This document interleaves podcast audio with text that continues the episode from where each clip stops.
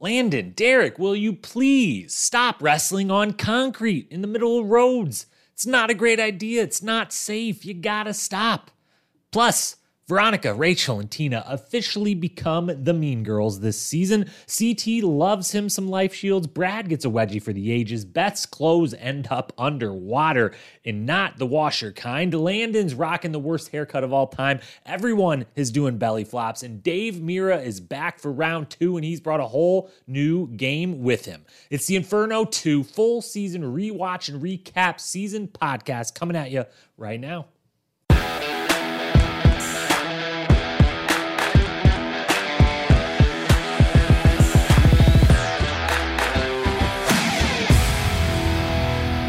What up, my fellow challenge lovers? Welcome to the Challenge Historian, where we dive deep into all things MTV's The Challenge, past, present, or future. If it's happening in the Challenge universe, then we are here to document it. I am your host and dedicated Challenge Historian, Jacob Hollabaugh. Thank you so very, very much for being here with us today. On today's podcast, we are talking about MTV's The Challenge because even though I've been trying to train myself to just say The Challenge and not MTV's, today the 2022 Challenge Series rewatch rolls on, which means we are talking about MTV's version of The Challenge, specifically season 10, The Inferno 2. We are on to the 10th season. We've made it into the double digit territory. We've still got a heck of a long way to go, but it feels good to be into double digits our second sequel season in a row, and another potential all time great season to break down. We will get to where this season stacks up at the very end, of course, but we're going to break all of it down. And we're going to talk about it using a similar formula and agenda as we have for the first nine of these season recaps. That means starting it all off with where the challenge was at at this time, the basics of the season, and evolutions in history that it made. Then we will walk through some of the biggest storylines of the season, breaking them all down in detail. After that, it's awards time, handing out some all kinds of hardware to celebrate the best of the best from this season, up to and including the biggest prize of all. That would be the full season MVP. Our 10th MVP will be awarded. And then finally, we zoom back out 30,000 foot level and put an official grade on the season, place it in the challenge pantheon for all time, see where it stacks up against its predecessors, and eventually all of the seasons to follow it. Sound good to you? Sounds great to me. The only note before we dive in is to remind all listeners of a very important thing.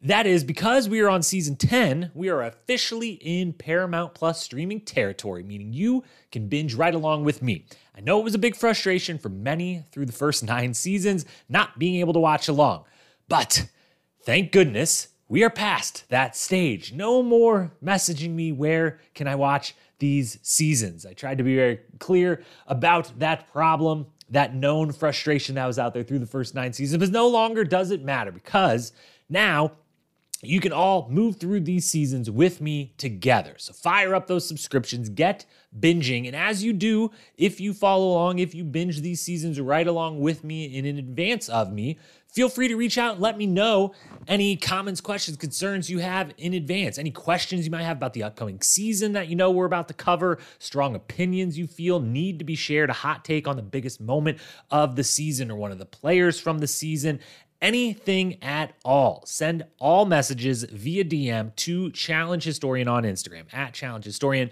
And maybe, just maybe, if you've got a great idea, a great opinion, something that I just can't believe I haven't thought of before, maybe you end up featured on this very here podcast. And if not, I'll at least go back and forth and banter with you and work through the opinion. So if you've got something crazy you think this has to be talked about about this season, this player, this little thing I noticed that I bet no one else noticed, but it's so cool it needs to be talked about, let me know at Challenge Historian on Instagram. Check all of those messages. And as I have said before, as long as your message doesn't just sum up to, hey, you suck, I'm probably going to respond. We're probably going to have a conversation. So let me know there get to binging. We are officially in Paramount Plus territory. You can watch all these seasons right along with, and I will continue to try to do one a week. So after you've listened to this podcast, you can move right on into the Gauntlet 2 season 11. That's what we'll be covering next week, and you can binge right along with me.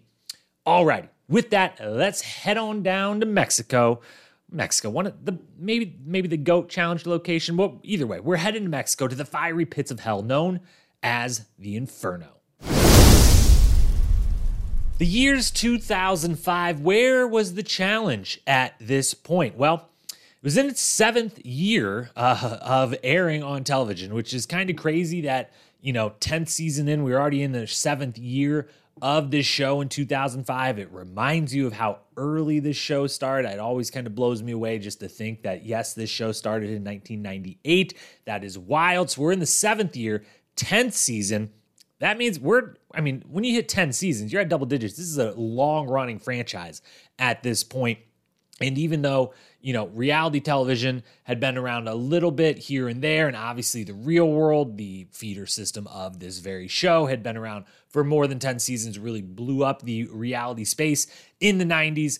You know, not many shows had hit 10 seasons, and certainly of the competition series, the Big Brother survivors of the world, the the challenge was hitting its 10th season right around the same time as Survivor eventually would catch up and do. So it's one of the first to get there, and it's a big, big deal to hit your 10th season. So this franchise is not just, you know, it's been a solidified franchise for a minute. They've been confident that it's going to run for a long time for a minute. And now, though, just the feeling of being able to say our 10th ever season, that was certainly a big deal. As for the two feeder shows at this time, as we talked about from Battle of the Sexes, Road Rules at this point in time in 2005, their contract has not been renewed.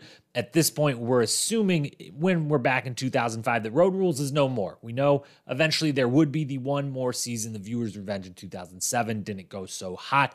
But at this point, Road Rules is done. No contract, not expected to come back. So the challenge has officially and 100% replaced Road Rules as the game show, the co- competition show, the sport of MTV's reality programming. Meanwhile, Real World continues on at this point in just uh, the absolute heat of their longest running heater. I mean, the whole thing was one long heater of them. They every season unbelievable in this stretch, but maybe this is just my bias showing through and my particular age showing through, but everyone, you know, I think I've shared this before, but I'll just do it again. Everyone kind of has their you know, two or three real world seasons, depending on your age, when you got into the show, what age you were as different seasons came out. You kind of have your core two to three season run. If you watch the real world, liked it at all, that are like, those are your casts, those are your seasons, because that's when you were the right age, whatnot, for it just to hit you just, you know, the strongest it possibly could. My particular three season run was Philadelphia, Austin,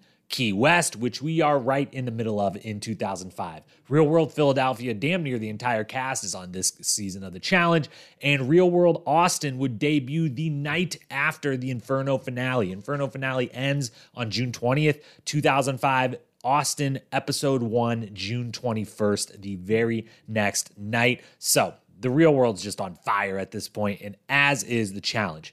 It is another sequel season, second straight sequel, the fifth out of 10 season run that would all be part of sub franchises, franchises within the challenge, Battle of the Sexes, Gauntlet, Inferno, Duel, Fresh Meat being the five different mini franchises that make up this 10 season run until we hit the island and the ruins, which are a little break before we hit a couple more, you know, Duel 2, Fresh Meat 2 to round out this kind of era of sequels and trilogies but we're in the thick of it and they're building a stable of stars at this point. That is kind of the, the real state of the challenge is we've got a bunch of stars. How can we maintain their stardom while building others? Let's just make this as big a net as possible, put as many people up there in the limelight as possible, as many stars as we can have, just makes the show better and better and better. So they've got the Veronica, Coral, Miz, Rachel, Mark, Eric, Theo, Abram, Tina all of them legit challenge stars at this point in time. Plus, you throw in CT, Derek, Brad, Robin, all coming into this season off of their individual rookie seasons, all, you know, budding stars in their own right. So they're just absolutely blowing this show out. People, you know, are now it's it's commonplace. It's not just oh Veronica's done a bunch of these or Coral's done a bunch of these. It's now hey two thirds of the cast every season is on their third, fourth, fifth, sixth season of the show. We know them in and out. They've competed in and out. They've been on seasons where, with every type of format, this, that, and the other, it's really blowing up. And the evolutions that we talk about in a moment here get smaller and smaller as the show finds a way to, you know, they know what they have in this moment and they've entered the how do we make this the best it can possibly be phase. You know, they're making tweaks here and there, but they know we've got stars, we've got a great show, the format's been working. We made some big changes in the last few seasons. They've all worked out really, really well. And now we're just going to settle in. We're going to kind of do sequels and trilogies, and we're going to keep the same core group of people. We're going to try to make a few more people pop every single season, and we've got gold on our hands, which they do, and that gold lasts a hell of a long time still to this day. Let's hit the basics of this season, shall we? So, as we said before, 2005, March 7th to June 20th, 2005 to be exact. And in fact, the Montezuma's Revenge, or uh, what? No, Montezuma's Revenge was the name of the final in this one. That was different season reunion called the Montezuma's Revenge. This one was uh, not a reunion, but a shit you should have shown type of special at the end of the season, actually on the 27th. So, March to June 2005. We're in Mexico yet again. We have Dave Mirra back for the second and would eventually be his last season. He just does Inferno 1. In Inferno 2, we have 16 episodes plus the shit they should have shown special at the end. And we have 20 cast members coming back. A slightly smaller cast, the same as you know Inferno One, but smaller than you know our massive Battle of the Sexes cast. And those 20 cast members for the first time ever, not split real world road rules, not split male female, but instead good guys versus badasses. Your 20 cast members from this season were Abram from Real, Road Rules South Pacific, CT from Road, Real World Paris, Derek from Road Rules Extreme, Rachel from Campus Crawl, Tina from South Pacific, Tonya from Chicago, Veronica Semester at Sea, Dan from Real World Miami, Karamo from Real World Philadelphia, Beth from Real World Los Angeles. That was your badasses team. The good guys team then, Darrell from Campus Crawl, Jamie from San Diego, Landon Philadelphia, Mike from back to New York, Shavonda Philadelphia, Julie from New Orleans, Brad San Diego, Jody Extreme, Robin San Diego, and John from LA. Your rookies being the four real world Philadelphians plus Jody from Extreme.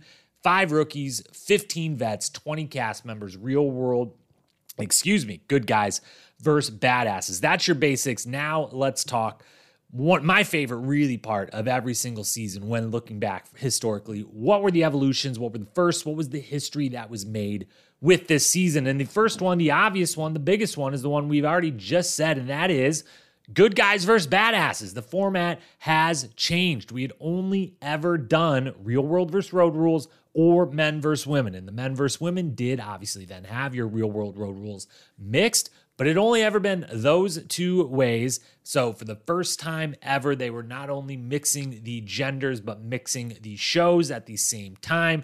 Brand new. And it's ultimately where the show would go out of both entertainment and necessity. Obviously, they slowly but surely, we don't have as many road rules folks to go around, and eventually we wouldn't have real world folks to go around either.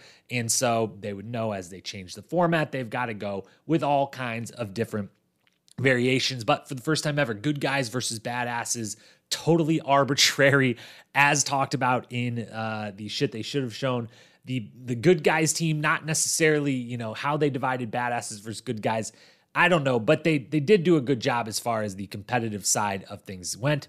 That we'll talk about much later. The other formatting evolution is for the first time the opposing team got to vote someone into the Inferno. It was no longer an internal debate to send one of your own, either via volunteer or voting your own or anything like that. The other team got to pick who went into the Inferno for the other team on this season. That person could still win themselves a life shield. So it was back to the similar format as Inferno 1, where there would be two daily challenges before there would be any eliminations in male weeks, female weeks, and go through the cycle over and over. But it was a big deal to have the opposing team voting someone into the Inferno it was a big change to make for a lot of reasons, most notably how it changed the team dynamics. One way it did is, or really the biggest way, is that in the past, when people were voting from their within their same team, having to put someone on your own team up, nominate, call their name out, this, that, or the other, it caused a lot of inter team conflict. And now, with it changing, it not only caused a bunch of conflict between the two teams, but it also, as Tina explains here, gives the teams a chance at liking each other and the person who goes into the Inferno actually still being okay with their team when they come back. The nice thing about the Inferno is that it's not your own team that votes you in. So when you come back to your team, you know that your team wants you there. Dan comes in to warm hugs and kisses, and we've got our baby back. And that was obviously a huge, huge deal coming off of the Inferno 1 and even you know the Gauntlet when it was a big deal when you know teams would be like we kind of are just picking on our one team member who we either don't like or we've already chosen once we've ostracized somehow some way and that led to you know Sarah Grayson conflict with her team on the Gauntlet, Katie in conflict with her team on the Inferno, and in general, everyone going into an elimination and even when they would win, coming back and being like, "Well, my team doesn't want me here. My team kind of almost wished I lose," and and just being a whole thing. So that was totally turned around on this season. Other evolutions. Big one, elimination changes. One thing about them, for the first time ever, we had entrances for our eliminations. Are those necessary? I don't know. It does, though, feel like in this particular season, the first time they ever do it, and by entrances, I mean, obviously, they've always said the people's name, but this time they show up to the Inferno. The teams are up looking down at Dave Mirra, and Dave Mirra announces each competitor. A wall opens, they come on out. It's a full blown WWE entrance, which is why I think maybe The Miz maybe popped in production's ear and was like, hey, this would be a cool thing to do. Plus, I would get to practice. But those live on today. They weren't in every season after this, but they certainly live on today where we have to do the little montage of the two people going in or four people going in, whatever it may be, give them a full blown introduction into the arena, the ring, whatever, the gauntlet, the gulag, whatever it is called on that particular season. And the other big change are the eliminations, especially evolved from where we were at Inferno 1. Uh, this is our third season with eliminations. Gauntlet, they had them. There was only a few you could play. Some were silly, some were physical, some were tangram puzzles. A nice little mixture. On Inferno 1, we talked at length uh, that they were all kind of fear factor based. It was all kind of gross endurance challenges. This one, big change, all physical. Seven out of eight fully blown physical eliminations where, you know, strength, athleticism, all those things are really what it comes down to with only one of them the last one which is called spinner where they two women have to stand on spinning wheels for as literally just for as long as they can is kind of an endurance one more than a physical one but 7 out of 8 is a big step forward depending if you like that step that they took but for where the show is going to go, the sportification, if you will, of the show, the eliminations getting super physical this season was a true evolution. And that includes the introduction of the first of the three kind of holy grail eliminations, if you will. I kind of like to think there's four, but if we're being honest, objectively, there are three true headbanger, all time memorable first ballot Hall of Fame eliminations in challenge history. And that would be Hall Brawl, of course, Pole Wrestle, of course, and Balls In. And Balls In is the first one to ever be introduced on this season, and it might be the best ever version of Balls In. We will be talking about it a lot later. But the physicality is ramped way up, and that also includes another evolution the final.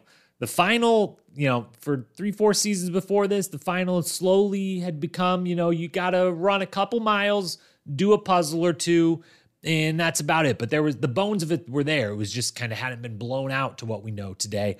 Well, this season it turns is the season where it turns into a full blown endurance event, and they kind of scrap everything else. This season's final is truly just a triathlon, except it says swimming. They get to row in a boat, but it's rowing in a boat, it's riding a bike for like 10 kilometers, and it's running for a few kilometers. And then one little tiny, not even really a puzzle at the end, just a lock code. If you remember your, your teammates' ages, you can get in the Inferno and win. So it's a full blown triathlon as a final, which is obviously a major evolution towards where we're at today, where we're going to be at in only a few seasons from here, where it turns into the final being an endurance event. They would mix back in the physicality, the puzzles, the eating, all the other things that were to come. But this is the first season where they decided, hey, you're going to have to be a borderline full blown endurance athlete to be able to compete in one of these finals. So that's a big evolution.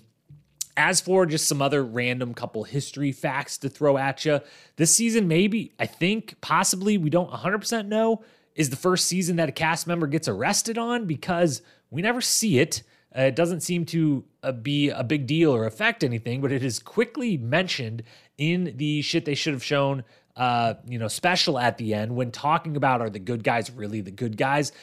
They offhand mentioned that Brad was possibly arrested during this season, and I would if I had to guess, if that's true, I would guess it was maybe like a drunken disorderly for the atomic wedgie when he starts throwing Derek and others around outside the van and takes his shirt off, and throws it around, and is just generally kind of yelling and stuff. Maybe, maybe it's for that. I don't know, but maybe there's a chance that Brad got arrested in some way on this season. Uh, other little bits of history third ever time a player quit and left the show. That happened on this season. Also, possibly the first time a player secretly quit, as we had Karamo. We find out after the fact he wanted to go home and told the other team that he would be, you know, throw a daily challenge and throw an elimination because he wanted to leave anyways and he would quit that way under the radar secretly. Don't think that had happened yet. And then, as for the stats, quick run through of where we are at statistically, stat history that was made this season, and just generally where we were 10 seasons into the show. Mike The Miz took the confessional lead back. He now, after the end of the season, at 249 confessionals. Coral still then in second, not even on this season, but still remains in second at 211. Veronica at third at 261. So, it, this being Mike The Miz's last ever season kind of ends the Mike and Coral run era of the show where it is clear via the confessional count 249 211 and then again third place at 161 those two were the face of the franchise for this six season run where they're each on four or five of those six seasons the most dailies competed in ever record is rebroken by Veronica. She now is at 74 daily challenges competed in at the end of the season. Mike the Miz at 62, Coral 55. That rounds out your top three. Veronica now also has the most daily challenge wins in history at the end of the season with 32. Abram at 28, Darrell at 25. Again, these are all in the moment at the end of the 10th season. Obviously, these records have not held up over time. Tonya and Landon become the fifth and sixth people ever to win two eliminations in their career, and they both do it in this season, in the same season. Mike and Veronica make their fourth ever final, which ties them for Coral with the, for the most ever at the time of this. So that's big history from them. And Darrell makes his third, which puts him with Theo and Dan in a tie for second behind those three who have four. And speaking of Darrell, he wins his third straight title, which ties him with Veronica for the most ever wins at this point. He and Veronica both now at three through 10 seasons. Mike The Miz joins the two time club, now nine people who can say they're two time champions through 10 seasons. And the Miz also takes back the money lead. He is at $129,000 made at this point. Darrell is at $115,000 and Theo is at $85,000. So that's some of your stats history. That's some of your eliminations. That's the basic. That's all the high level stuff about the Inferno 2. So now that we got that covered, we know what we're talking about. Let's dive in deeper. Let's head into the storylines and break down some of the biggest arcs, characters, storylines from this season. The first big storyline to dive into as we get a little more detailed in our breakdown here of the Inferno 2. The first one really uh, it maybe isn't the number one biggest one, but it's the one that lasts the entire season, and it's also the most fun to talk about, and will probably be the most brief. But that is that it's actually competitive. Like we have an actual competitive game show on our hands, and we don't know who's going to win throughout the whole thing. It's very back and forth. Both teams evenly matched, a lot of good competition, and that's a refreshing thing um, because we hadn't really had that in a while or even maybe at all this could arguably be called the first ever like competitive season of the challenge because prior to this going in backwards in order here battle of the sexes 2 not competitive like at all. Inferno 1 really not competitive at all. The gauntlet kind of competitive but also road rules kind of was winning most of that. Battle of the sexes 1 not competitive at all. And then you go all the way back to battle of the seasons where yes, it was competitive, but also the show was a lot different than it hadn't, you know, the eliminations hadn't been introduced. it wasn't really that cutthroat yet. They were just learning. It was the first time they ever even like sent anyone home. They were still kind of learning the whole thing. So I don't even know if I would call Battle of the Seasons like an ultra competitive season in any way where it's like, I don't know who's going to win this. There's lots of people that could, there's lots of people that could make it to the end or not make it to the end. And so this season feels like not only is it, you know, it ends up being eight to seven in the daily count. And, you know, the good guys run away literally with the final, but it's an even, pretty even matchup going in. We don't know, you know, there's no real favorite going into it. It's back and forth through the whole season good guys, you know, are down bad early, down, I think they're down like five to two in dailies early. They make it all up later. It's back and forth in inter, the com- competitive, not even on a team level, but person to person, vying for the life shields, vying to save themselves from elimination, vying just to kind of outdo one another. It's very competitive. It's pretty ruthless throughout. The eliminations are high stakes. Everyone going in there wanting to win, fighting hard. Both teams, for the most part, at all times during the eliminations, are actually rooting for their person to come back, with some slight exceptions. But even those ones kind of are only more examples of the ruthless competitors that were playing this game. And that brings me to it. It also had, you know, the people scheming to win, alliances forming a lot of stuff that we had seen bits and pieces of before, but we'd never seen one full season like this where everyone's all in, everyone's trying to win in a big way, and that it matters. It matters so much that it stuck out when someone like Dan Renzi, who is an absolute gem on this season yet again as he is on all the seasons of the challenge that he's been on he's kind of the only one and he's very competitive himself and he admits in it like i'm here to win but there's moments where he's like maybe i'm not like turned up to 11 the way everyone else is. Like i thought i was coming in here and like i was one of the competitive people in this atmosphere and i wanted to win and i like i'm trying my best but i'm at like a 10 and seems like i've the game is a little different now and now everyone else is at like an 11 out of 10 and like they're always competing. They don't even know how to have fun at the house or anything anymore so when you get that storyline, the one person who's like, I'm still trying to like have fun over here as well as also like try to kick ass and compete, you know that things are dialed up to a whole new level. You've got CT thinking that, you know, by the middle of the season, CT's openly opining, like, hey, should we actually be like concerned that we have too many people? I would like to split the money with less people. I don't think all these people are as good as we need them to be for the final. So you've got that going on. You've got secret alliances all over the place. You've got one alliance that everyone thinks is happening, Mike and Abram, which they have to, Abram has to argue his way out of every other day, it seems like, to say that he's not in some sort of secret alliance with The Miz, which we find out after the fact is actually because he's in a secret alliance with Darrell and Brad, and that goes totally wrong. As are many, many other people across team lines have alliances going on. So there's all kinds of scheming.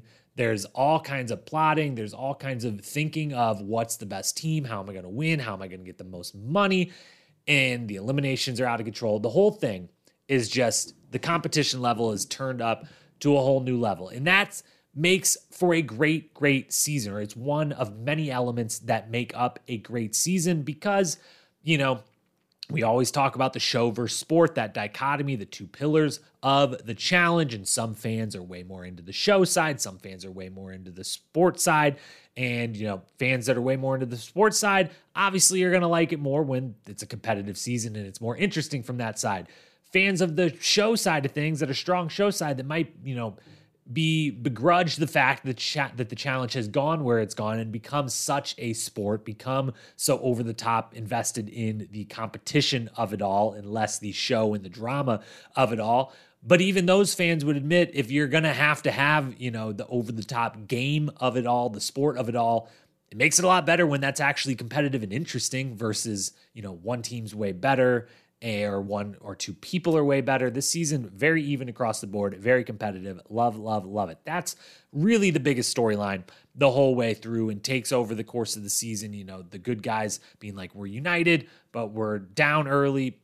Badass is coming back or having some difficulties throughout the season. We're going to talk about that in a moment. That's another storyline, but that's for a little further down the road. Let's move to the second one the first kind of person specific storyline of the season and kind of the biggest early storyline of the season that would eventually be resolved by the fifth episode. But that would be Beth versus her own team. Beth versus the badasses. And this all starts uh, with as usual when when Beth's involved in some some sort of drama is going down. It's usually because Beth has gossiped a little bit. That that becomes a, one a calling card of hers to say the least. And Beth does a little gossiping on this show. Uh, on episode three, she goes to Robin, who, if you remember back, Battle of the Sexes one, Robin and Mark Long had started a romance.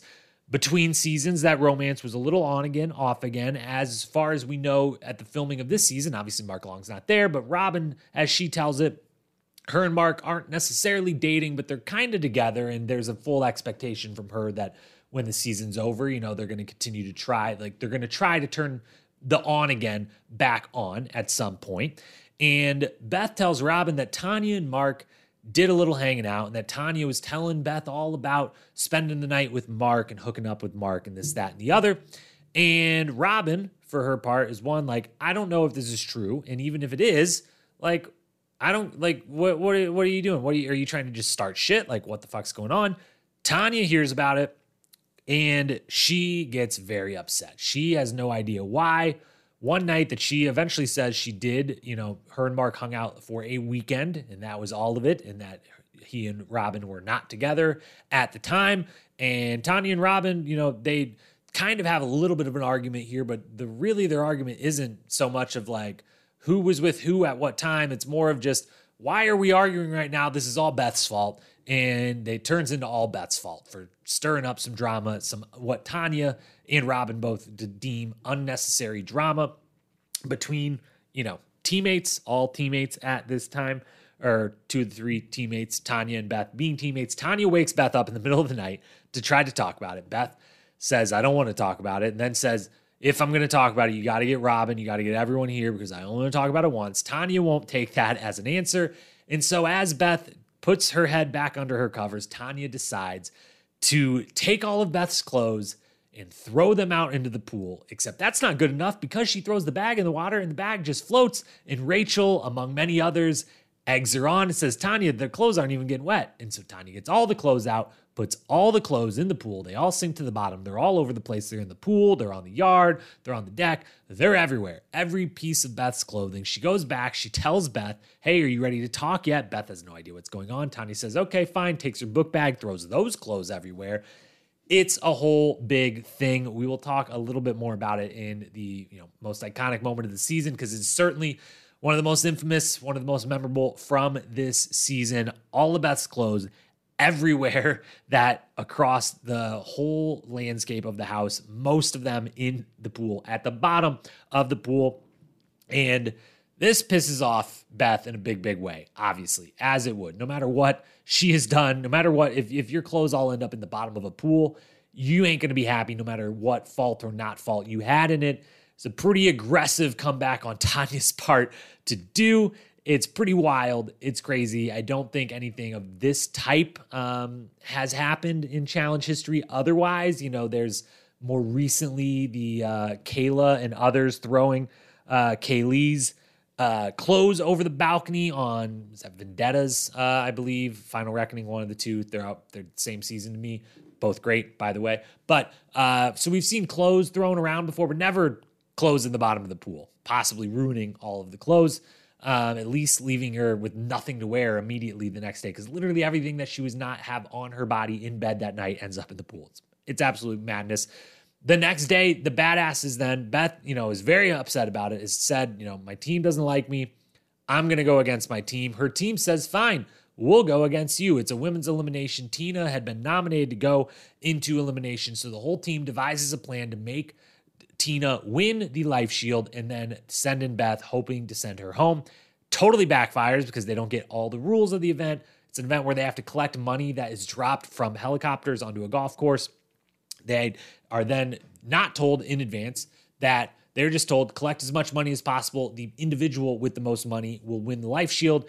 All the badasses say, cool, we don't have to throw the challenge all we have to do is we can still try to win, but just give all of the money to Tina. So they do. And Tina's got basically her entire team's money at the end of the time limit when Dave Mirra drops the hammer on them and says, now hadn't told you this, but everyone has to count their own money. You only have five minutes to do it, and it has to be counted accurately to count, or it, you're disqualified. Tina's then like, well, fuck, I have way too much money to count that amount of time. She gets disqualified. Beth gets to stay out of elimination. So that totally backfires and just causes a bigger rift between the team. Tina eventually wins the elimination, so it's okay from their team standpoint.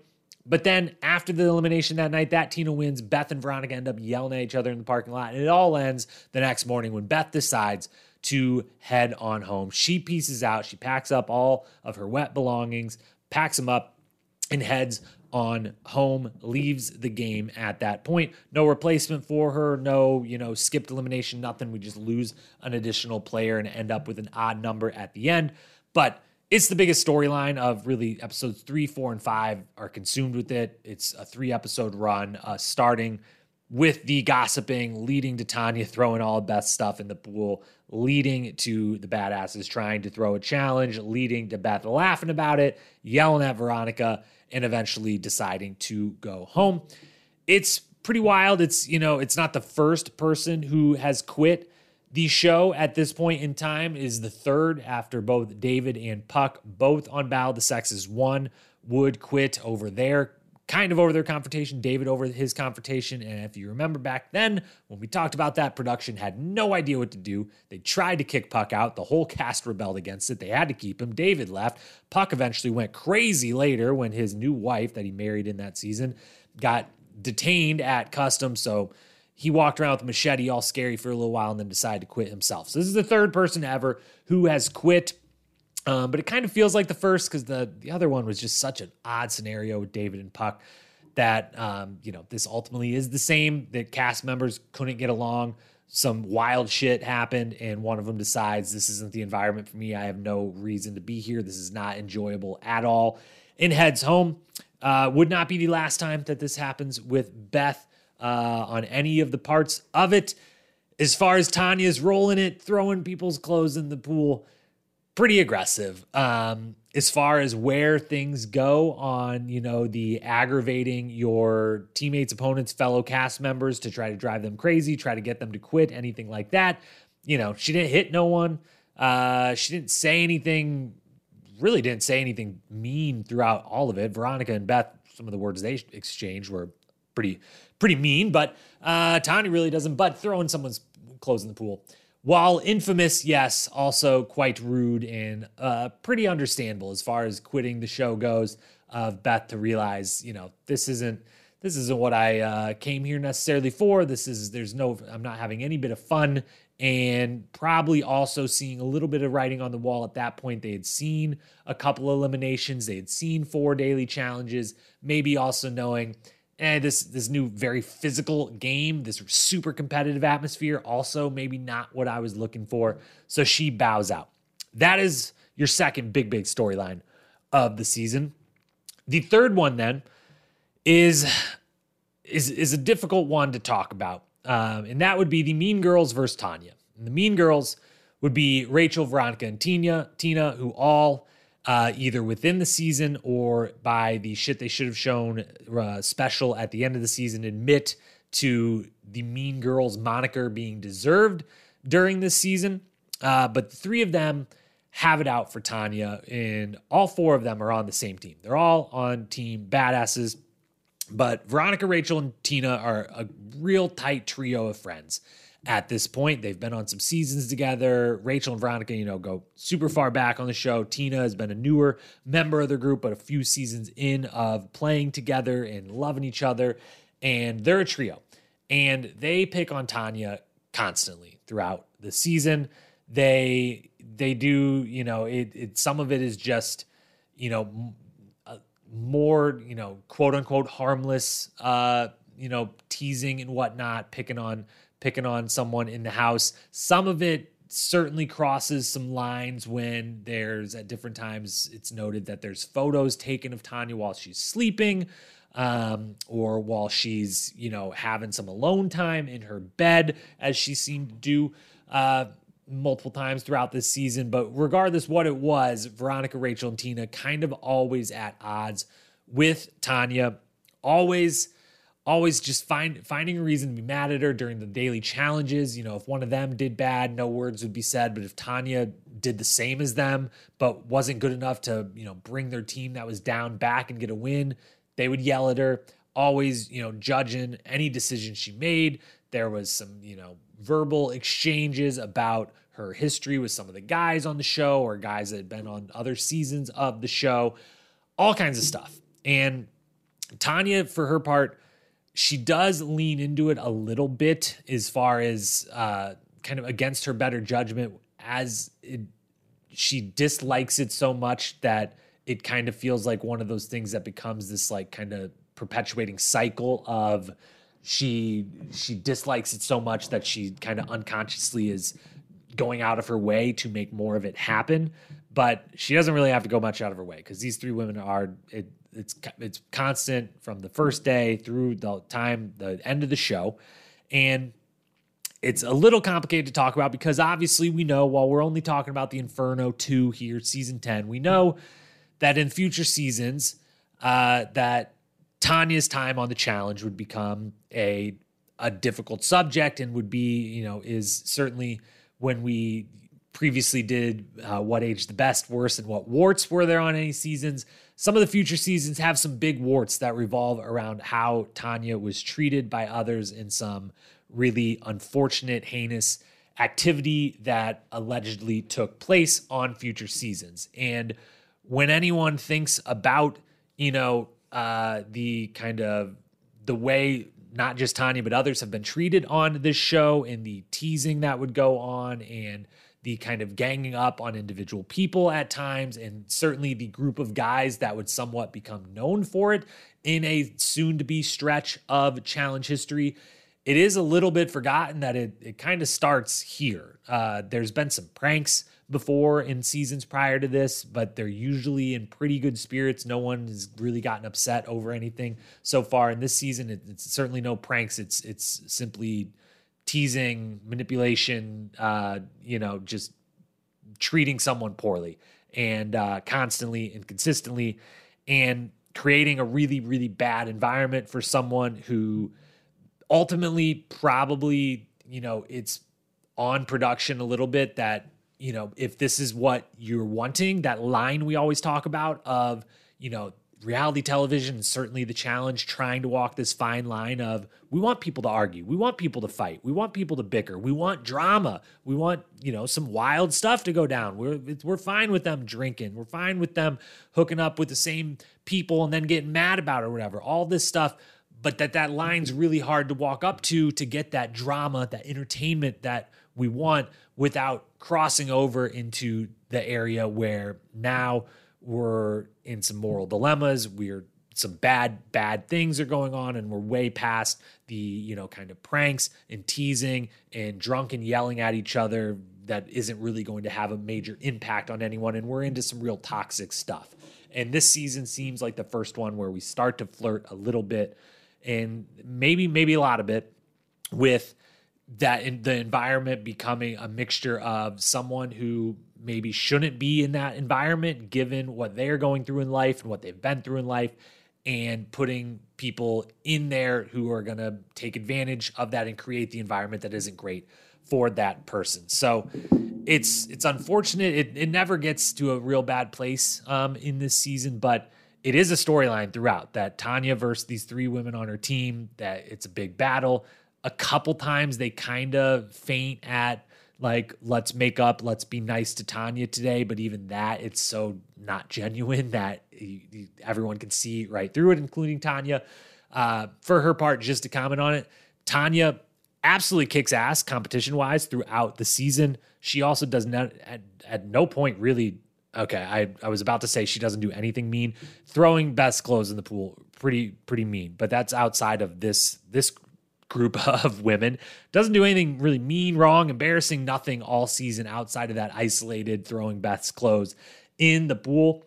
And her only really bad point uh, physically, competitively at all is in the final when she earns her way there, two two elimination victories, gets all the way there, and her and Tina both for their team uh, really, really struggle in the running portion. Not that it ultimately would have mattered because they were at that point already way behind the other team and wouldn't have caught up uh, given how quickly they did the puzzle. But Tina and her both struggle with the running, at which point Veronica and Rachel, it's, it's thank God uh, in a weird way that Tina struggled on the running portion too, because Veronica and Rachel can't really say you know, they can't single out Tonya in any way because their other good friend Tina is struggling just as hard. Although they do, they both do get some ranting and raving out to the cameras while they themselves jog along.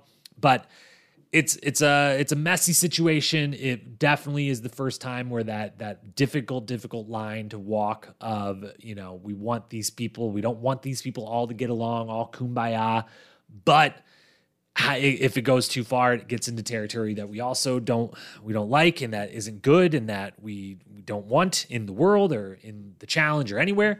And so it's uh it's an interesting thing to look back on as kind of a starting point of when when some things of this nature go further and further south, when that line gets pushed too heavily, ultimately crossed and crossed in some big horrible ways in seasons to come. So Mean Girls versus Tonya. That's a big, big storyline of the season. And then the final one we touched on briefly uh, as, uh, earlier, but to come back to it, and because the kind of theme, Mean Girls versus Tonya, again, that was Tonya versus three women on her team that they couldn't get along. Beth versus her own team was badasses not getting along. And so that's a little bit of a theme of the good guys all season, super united, sticking together, confident, loving each other, rooting each other on. The badasses, not so much. And as we said before, super competitive season, the badasses dominate to start. And even though they're bickering, even though they're trying to get rid of Beth, all that in the early going, they are winning all the daily challenges. But they're winning a lot of ones where it's kind of individual performances added up. And once they transition into a few more dailies where communication matters, teamwork matters just as much as the physical side, they start losing them quick. And even in the individual, more individual based ones, as the good guys team loses person after person, it gets down to holy cow, now we've just got four, five, six awesome competitors left. And so now, even in the individual stuff, Landon gets to go twice, Darrell gets to go twice. You're not going to beat teams when you got people like that getting to go multiple times in a daily challenge. So eventually, the good guys they get smaller, which makes them better and better. They start winning. Early season dominated by badasses. Middle, very 50 50, goes back and forth. Late in the season, the good guys reel off a bunch of wins in a row and ultimately win the final one. And it's all comes back to their strong, united team in the end, the whole season through. They're, you know, they're all of their deliberations are very you know, peaceful and they listen to each other when it's a women's week and the women say, I definitely want this, that's what they have happen. If the men say, I definitely want this, that's what they have happen. If someone specifically has been called out, for the most part, they try to give them the best chance without just giving someone a life shield. They try to make sure they have a fair shot at winning the life shield. Only one time, the final time, does that not happen when Darrell and Landon kind of have a little bit of an argument that's squashed pretty immediately, mostly because Landon wins the elimination. But over, you know, how what's the most fair way to go about this next daily to make sure everyone has a shot at the life shield? They're united, they're strong the whole way through, and it very much is why they're able to win in the end because honestly, they the paddling portion of the final is where they take their big lead because they can work together, whereas the other badasses team cannot, which the paddling portion is the one area where the badasses, if they could have worked together, would have a big advantage by having more people. They could have paddled it much faster, higher powered, but they can't get it together. The good guys do. They get out to a lead, and really, the biking and the running they probably do about at the same speed ultimately in the end. It's just the good guys have a lead to start and they never look back. So the good guys win, badasses don't. Badasses are pretty torn apart the whole time, and the good guys keep it the competition between them and the other team and not each other. So, those are your biggest storylines. Now, there are some more, but all of the other ones that should be talked about, should be mentioned, are going to come up via one of our awards. So, let's take a brief pause. Let's get out those trophies, dust them off, shine them off, get them ready to present, etch the new names into them, and hand out some hardware. first award of the episode is going to have to be the best daily challenge. Now, daily challenges this year, just to quickly touch on them, they from we've talked about they were more competitive, definitely versus each other. But as far as the actual what they were doing for the daily challenge is considered, no big evolution, no big step forward. A very good set of daily challenges. I liked them as a whole, but keep they've kept the same kind of as the previous two seasons. We're still in that area where it's a mix of sometimes it's sheer athleticism, sometimes there's puzzles, sometimes it's a silly strategy, teamwork based thing, sometimes it's a mixture of all of them. Occasionally, we make you do something gross, but pretty similar dailies to what we've had the previous two seasons. As for the nominees for the best daily challenge of the season, there were three chronologically. We will go with episode eight, Zip Up, which was probably the hardest, just who's the best athlete here kind of daily challenge of the season. This one, there was a zip line up to a 100 feet long. No one got anywhere near 100 feet up it. And it was at a vertical incline. You start at the bottom and you get two minutes to climb as high on that line as possible. Every foot you go is a point you score for your team. And it was one of the most, it was both pretty compelling getting to show who's you know who's got the athleticism in this cast which there was a lot of people with it. So it led to a very competitive uh, daily challenge where there was some big dramatics at the end both with who would actually win and who would get the life shields as certain people were up for elimination on this one. Second nominee then never ending climb. This was episode 9 and this one imagine your good old classic game of donkey kong but if a Donkey Kong, uh, the the rows of it, the base level of a Donkey Kong game was created in real life, which is basically what they did. They made a contraption going, I think it was about 100 feet up into the air, straight up into the air with levels on it. You had to climb a ladder, run across a beam, climb another ladder up to the next level, run up across the other side, climb a ladder, just like a classic Donkey Kong game. And on the way up, there was things you had to grab. Everyone on your team had to go up, grab five of, I think there was a total of 40 at the time of these little tokens off of it. So some people had to climb all the way to the top, others didn't. You could pick and choose and, you know, denote the best on your team to go all the way to the top. But it was really, really cool visually. It seemed like an incredible amount of fun. And it was a great way to do the height based challenge, but allow some strategy into the teams of, hey, you're terrified? Great the five lowest ones. You're going to get those, which means the other ones of us are going to have to climb a lot higher, but that's okay. And so a lot of strategy involved. It was another one, very competitive barn burner. In the end, never ending climb. That's nominee number two. Nominee number three, one of the most inventive daily challenges to date, that would be Heart Rate Bungee, episode 15. This was one where they had to go up, stand on a platform, I, I don't I don't know if it was 100 feet again. I think I'm just starting to say 100 feet for everything, but somewhere far enough in the air to be able to do a legitimate bungee jump from there. But it was no regular bungee jump. The entire point of the daily challenge was you stood in a pair, you picked a teammate to stand with up there, and you both start on the bungee jump on a platform. And when Dave said go, the moment that both people's heart rates got below 100 beats per minute, they would drop and their time would stop. And so the entire thing was who's scared of doing this?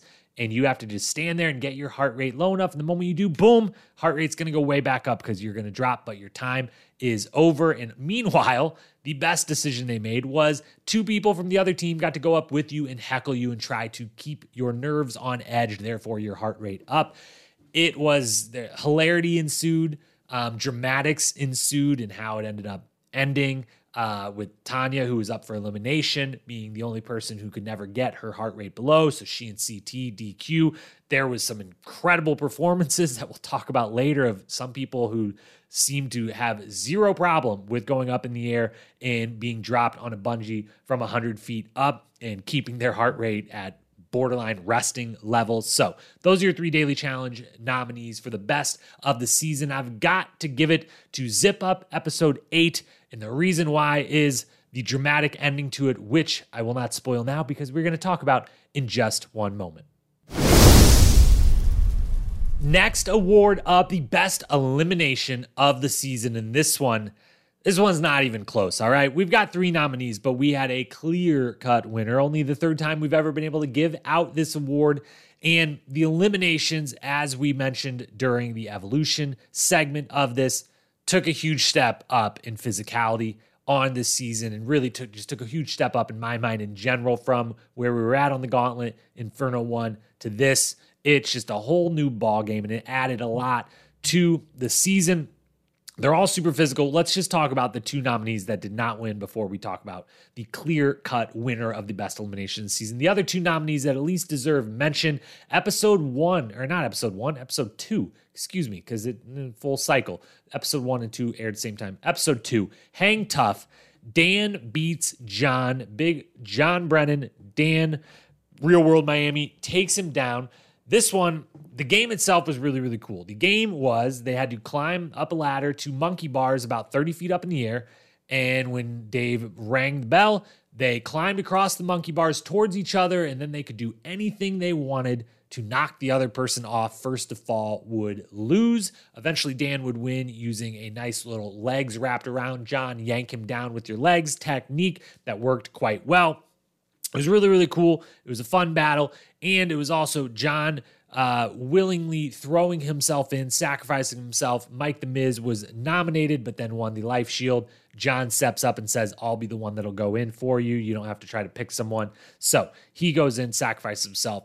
It's a great time. Dan getting a win means a lot more confessionals for Dan. Always a good thing. So, Hang Tough, episode one, nominated. Also nominated, episode 12, Patchwork. Tonya beats Julie in a crazy matchup. Patchwork was a game they had to wear these full jumpsuits that had, I believe, 27 patches on them that could be ripped off, like Velcro patches. And the whole goal was rip all the patches off of your opponent first, more or less. Uh, you had to rip them off and then throw them into a bucket. And once someone, one of the two, had all 27 gone, everything stopped, and whoever had more in their bucket at that moment won.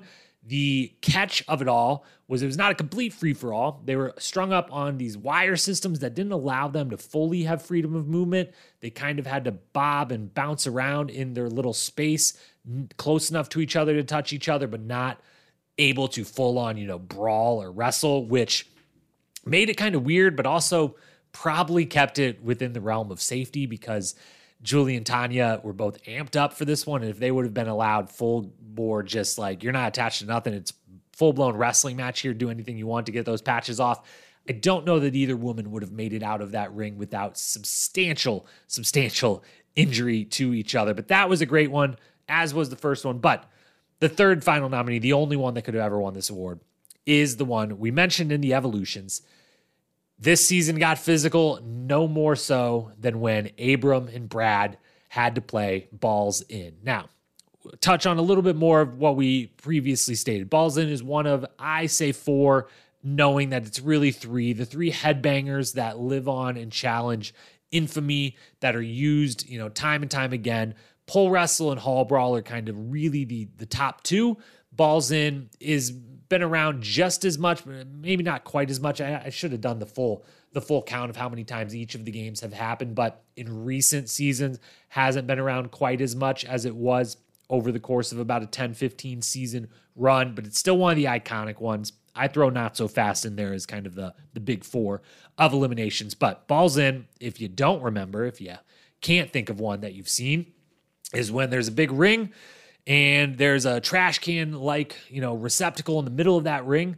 And one player's on offense, one player's on defense, full football pads and helmets. And you got a ball about the size of a soccer ball or volleyball.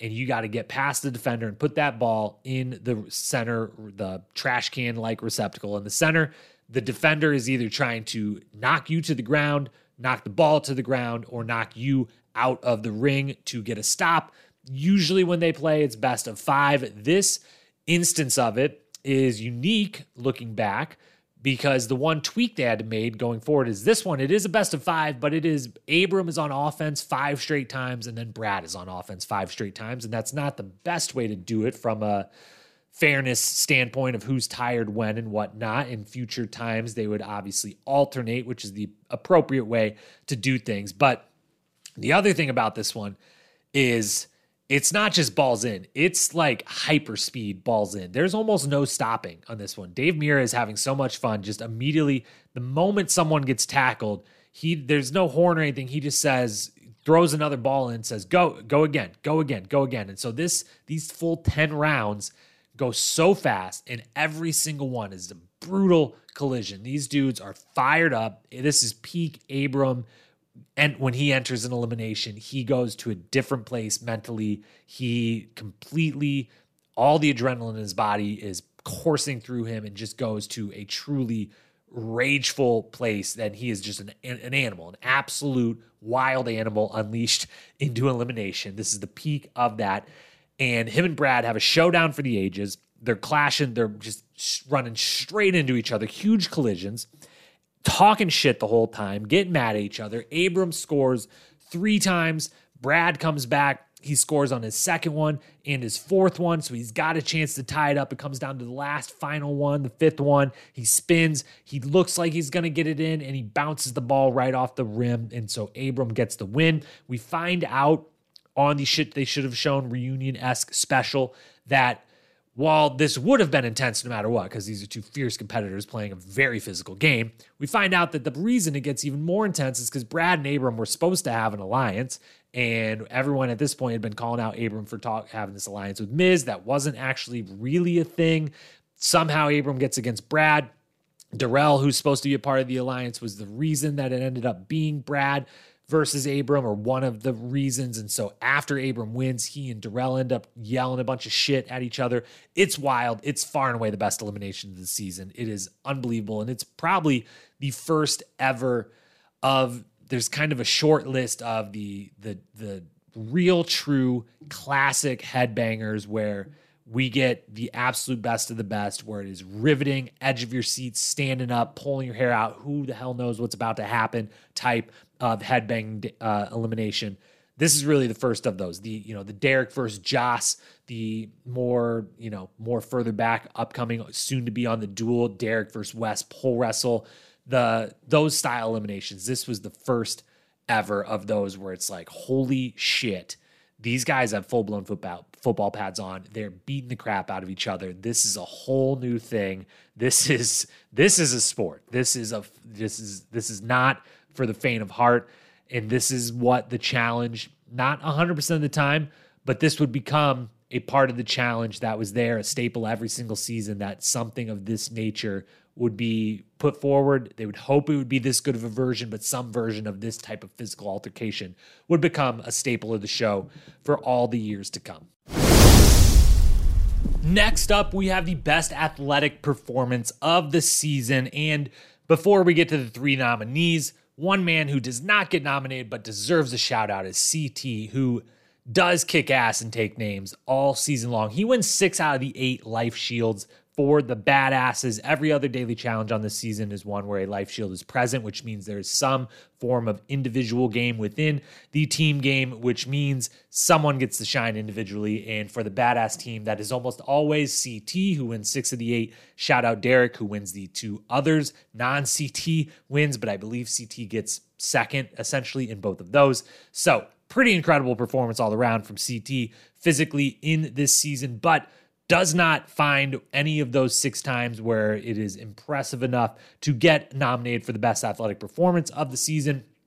That goes to our first nominee, the one we just talked about. Brad Abram balls in is unbelievable. It is so entertaining. It is so brutal and so well contested. Obviously, they both deserve, even Abram won, but they both put their absolute heart on the line and put on a performance for the ages. So they both get a joint nomination for the best athletic performance of the season. They do not win, though. The second nominee, Landon and Jamie in Heart Rate Bungee co nomination because they did this together. Now, this is the heart rate bungee jump that we just talked about a few minutes ago during the best daily challenge of the season. Had to get your heart rate below 100 to be allowed to drop and for your time to end.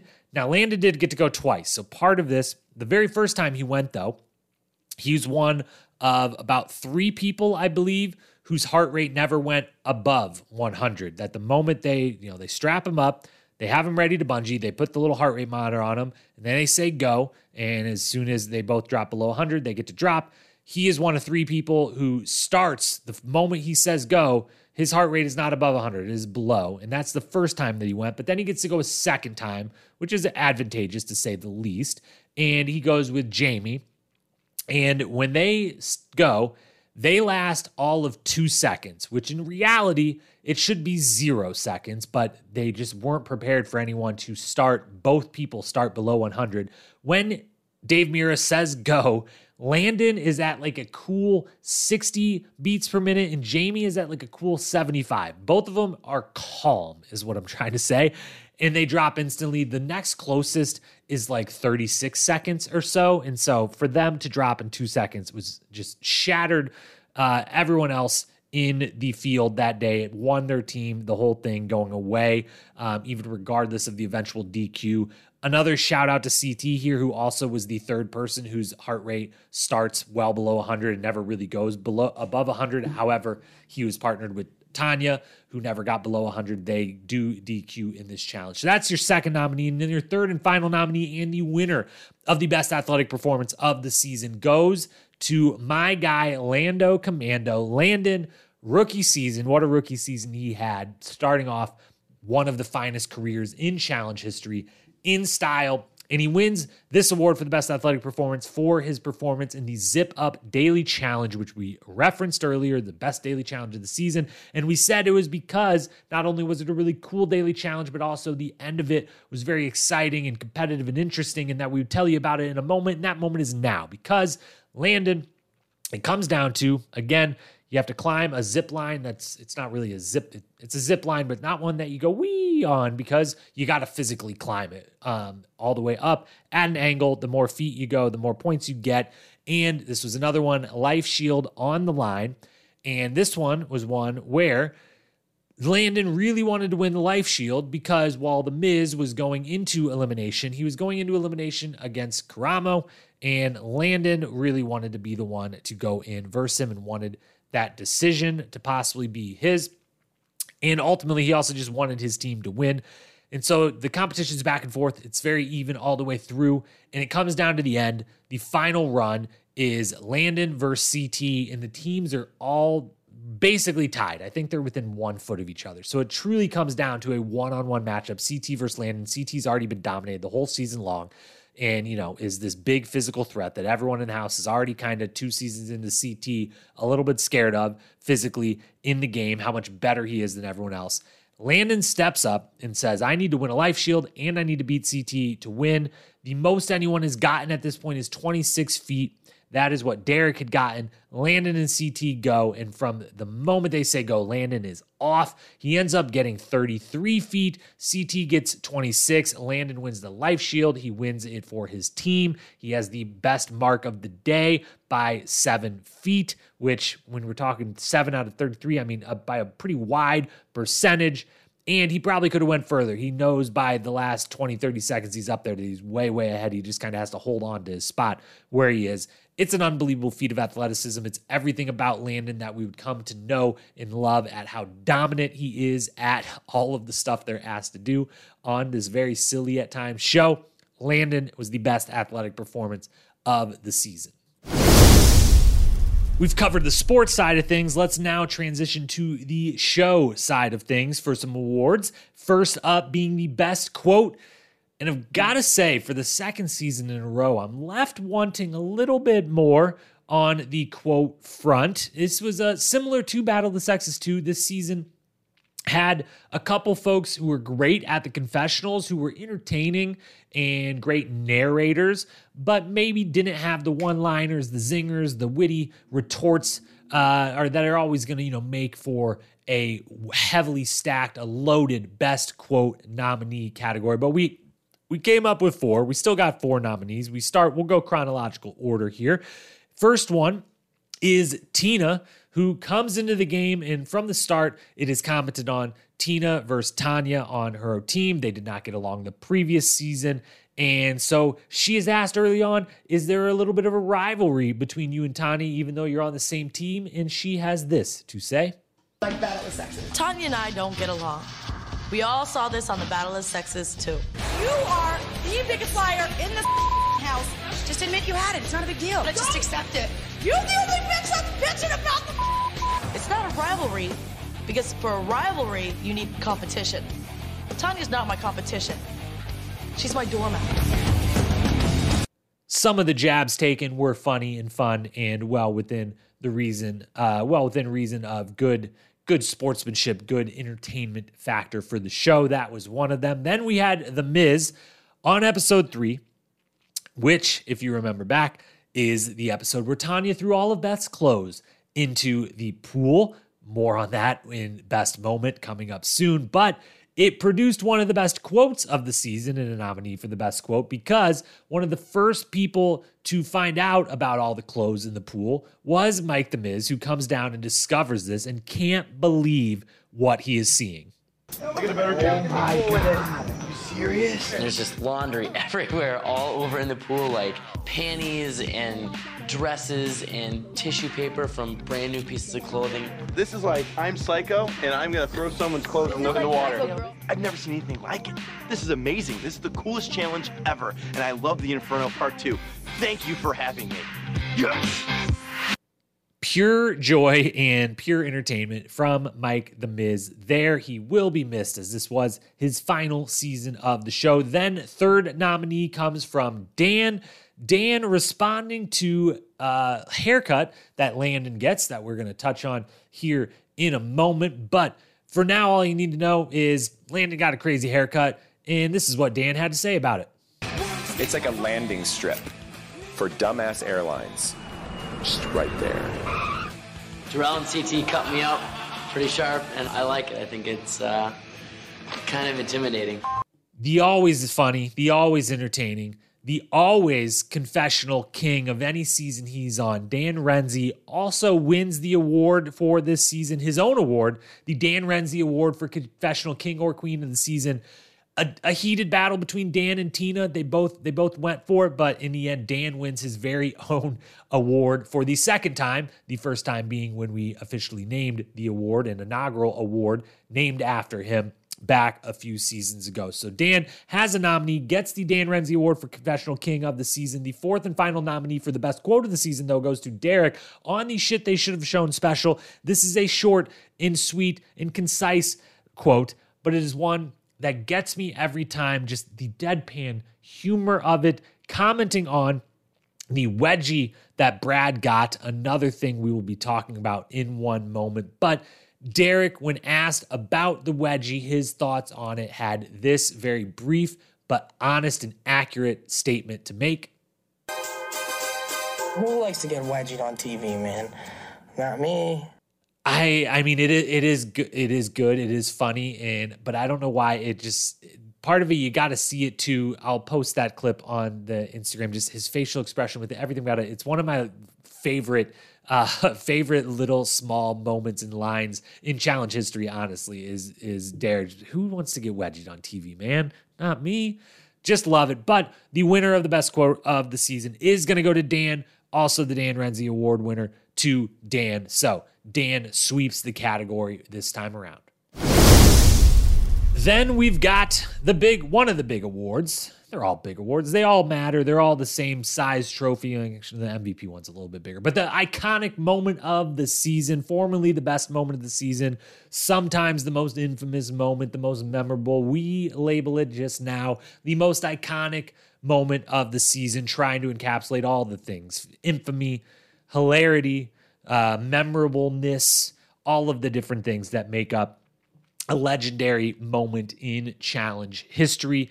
This season, a couple couple quick honorable mentions to smaller moments before we dive into the big nominated, big iconic moments. Some honorable mentions, smaller ones. First one is uh, this season.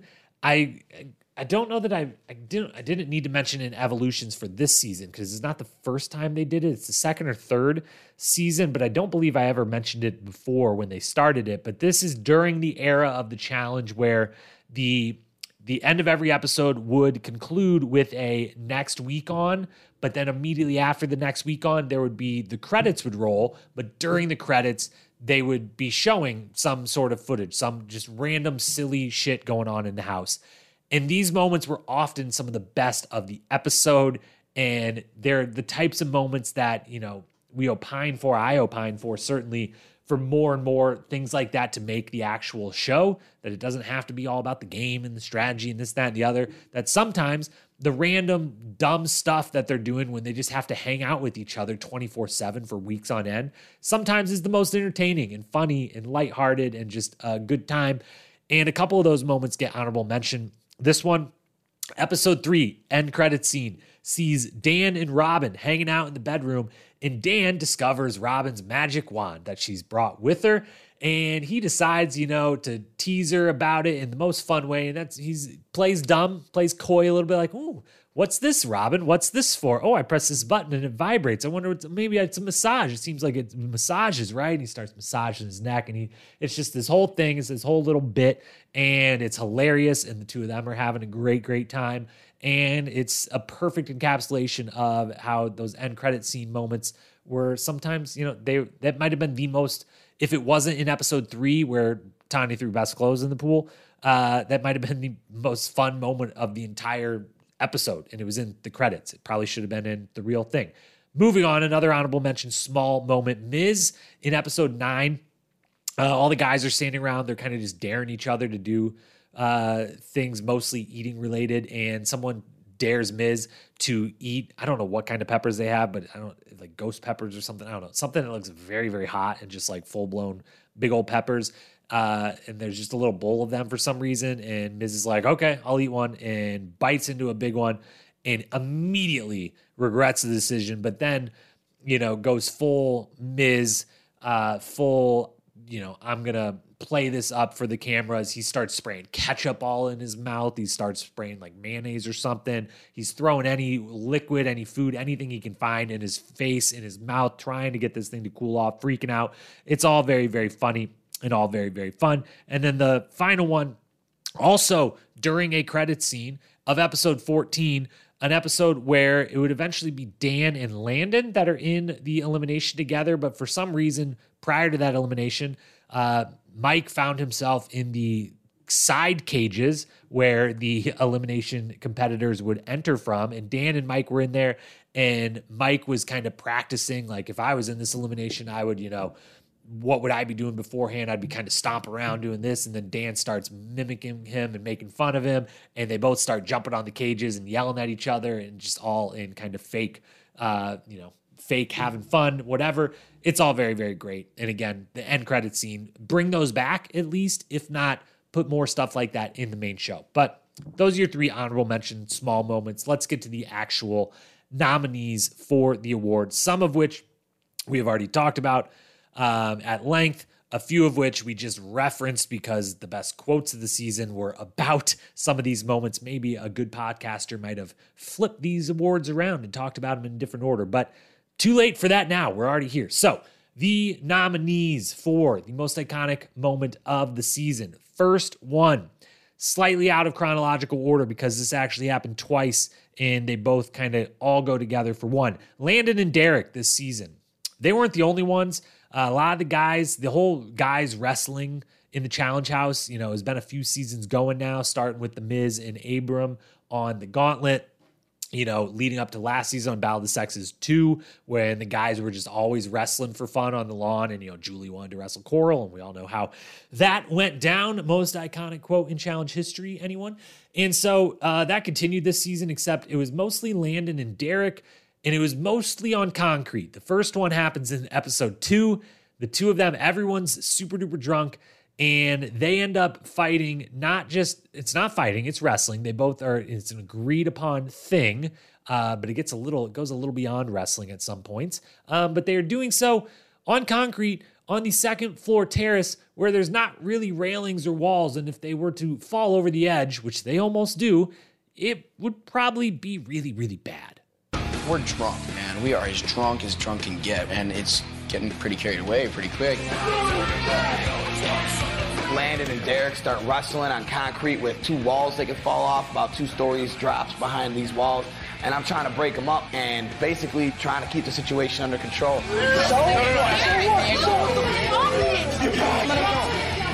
It seems to be a lot about partying and, and, and getting hammered and trashed and sleeping around. And, and we just want everybody to know that that's not all there is and that, there are some people out there that are trying to represent uh, God and love and, and, and, and what Jesus did for all of us. Now, if one drunken wrestling match that almost ends in major injury wasn't enough, they decide later in the season to do it again, this time in the streets outside the club. Landon has had a few to drink. He decides maybe I want to I want to rev Derrick up. What results is the two of them f- wrestling. Again, I say wrestling, it's kind of a fight, it's kind of a wrestle. We, it's kind of hard to tell. In the middle of the street, slam each other into cars, in the vans, in the road. Ends up with Derrick splitting his ear open, having to get stitches.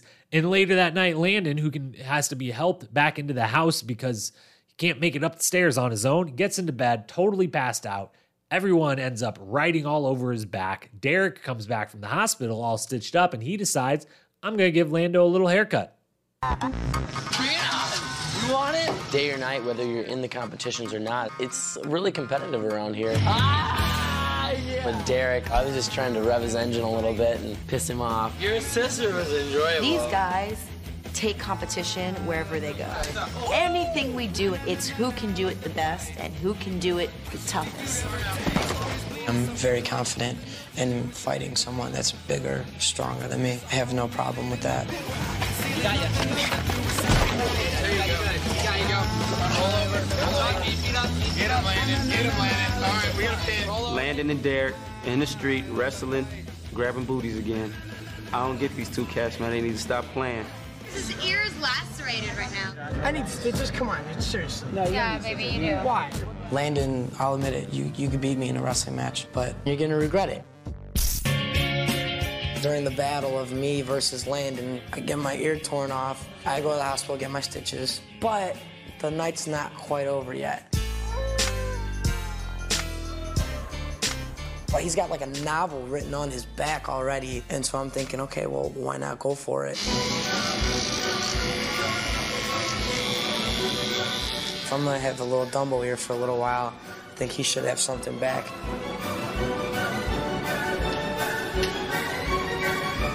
Now he knows what happens when he with the badasses. And if that wasn't enough, the final step is that the next morning, first and foremost, Lando the commando, Landon couldn't be uh he he's clearly a little hungover, but for someone who couldn't walk up the stairs and passed out and didn't wake up to any the fact that anyone wrote on their back for, you know, what seemed like hours um, and someone came and cut some of their hair. He's cheerful. He's seems totally with it, not really hungover. He's doesn't isn't mad at anyone. It's pretty amazing, honestly. But he decides, hey, all right, I've got this bald spot. I think I know who did it. And he laughs it off, but then he decides that, you know what? I've got the bald spot. I can't like cover it up or anything. I might as well just shave the rest of my head. But then he gets talked into not shaving his head, but instead shaving a line down the middle to match the where the bald spot is, and then shaving some stuff off the side and leaving two rows down either side, kind of on the edge of his head, in what looked like somewhat kind of like antlers um, on on an animal of some sort, but. I don't know what the haircut, if it actually has an official name. It's just the Lando Commando at this point. It looks horrible. Let's be honest. He spikes what's left of it for the rest. He wears it the rest of the time. This is like halfway through, and he goes the rest of the way with this crazy haircut. He thinks it's intimidating. I think he also just knows it's fun and funny, and he keeps it the whole time. But the entire thing, all taken as one, the whole episode of the two of them wrestling in the street, Derrick getting stitches, Landon getting his haircut. It's it's crazy. It's memorable. I can't believe they both for drunken wrestling with major injury sustained. Uh, they both couldn't be more pleasant and joyful about it after the fact. Seem to have fully enjoyed every part of their evening, the good and the bad. And it's it's uh, definitely on on each of their you know resumes and challenge history of this crazy, fun, weird moment that went down between them. And the final thing to say about it is, I do believe both times Landon gets technically gets the win in the wrestling, so he is up two to uh, two to zero on Derrick in wrestling, which when considering one's career in the challenge, being able to say you drunken wrestled Derrick Kosinski twice and won both times, that's a you know it's yet another bullet point on Landon's sterling resume. So that's nominee number one. Nominee number two, we already talked about. We don't have to rehash much, but that would be Tonya throwing best things in the pool. Don't know that there's much more infamous or memorable moment from this season. It certainly gets nominated for the most iconic moment. Then the third one, that would be Brad receiving an atomic wedgie for the ages. They're in the van, they're coming out of the club. It's episode 10. Uh, they've lost a few people, but most of the people are still there. They're having a great time. They're out the club, they're dancing, doing whatever. They're all a little intoxicated. They get in the van. Brad's kind of climbing over his seat. Mike, or maybe Landon, or maybe maybe not either of them, maybe Derrick, maybe we don't know who sees an opportunity, grabs some underwear, maybe Jodi, and pulls the underwear, gives Brad a big old wedgie. Someone else sees an opportunity, grabs, pulls it into a full blown atomic wedgie. Brad himself then decides, I'm going to go for full blown necklace and rips it over his head, and just chaos ensues. We get in the good guys van and we're all just having a blast. All of a sudden, someone says, "Give Brad a wedgie." So I'm like, "All right, I'll give Brad a wedgie." Holy Here we go. Now it's a necklace. You like that? That was a nice thing. I like It's taken time for me to realize, wow, this bloated son of a bitch just ripped my underwear out of my pants, and then I realized how angry I am about it. I don't think it's funny. I'm out of here. Brad laughs about it, and then he just snaps into like mean Brad. His personality makes like 180. That was the short version of that that clip. It only goes further from there. Uh, Brad throws two hand grabs Derrick outside on the street and throws him into the other the front of the other van, like shoves him headfirst into the other van. For Derrick's part, is totally chill about the whole thing. There would seem just to be a lot of that. A lot of people hitting vans this season drunkenly and not having a care in the world about it. Uh, this could have went way south way quickly and somehow didn't. They both go. They all go back to the house, and it seems to last almost all night long. That Brad sits up and you know accuses first Mike, who kind of doesn't say he did it, but accepts that like it's better if Brad thinks I did than anyone else, and like I can sit here and be calm and just let Brad yell at me. They're yelling at each other all night long. No one ever fully fesses up until the shit they should have shown special at the end when I believe it is Jodi that says maybe she started it, but it was maybe everyone kind of had a hand in it on the good guys team. But it lives on for sure. It, you know, it leads to the, that quote I love from Derrick about not wanting to have a wedgie on television. Of course, who would? Uh, and you know, it's uh, it's a memorable moment for sure. The fourth and final nominee then comes from episode 13. One of the most fun moments it seemed like they had in the house. The pool in the house this season, great pool, wonderful pool. And the thing they did with the pool is there was a lot of furniture around the pool, patio type furniture, that they seemed to move all of it over next to the pool so that they could run and jump off of all of it. They didn't have a diving board. They took some precarious jumps this season. There was multiple times there was like, I think you might really hurt yourself. It's not that big of a pool. It doesn't look like it's that deep of a pool. But one of the times they were doing a lot of jumping was the belly flop competition. They held a big old belly flop competition. It's a great time. It is so much fun. And Tonya dominates the competition. There's a couple good belly flops, there's a couple not so good belly flops, but Tonya's was a perfect 10. The belly flop competition will start in 15 minutes. Don't do that! one! Don't do that one! I think I've been trying to avoid this all night. The boys thought that it'd be a good idea to have a belly flopping contest.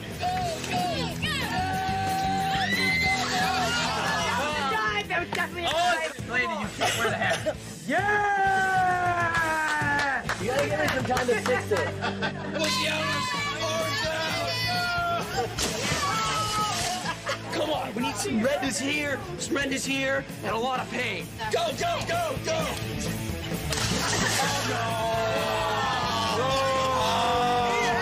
At this point, like, if I get one second to have fun in this game, I'm just gonna let loose. Here goes Tonya! Tonya! Tonya! Tonya! Go! Go!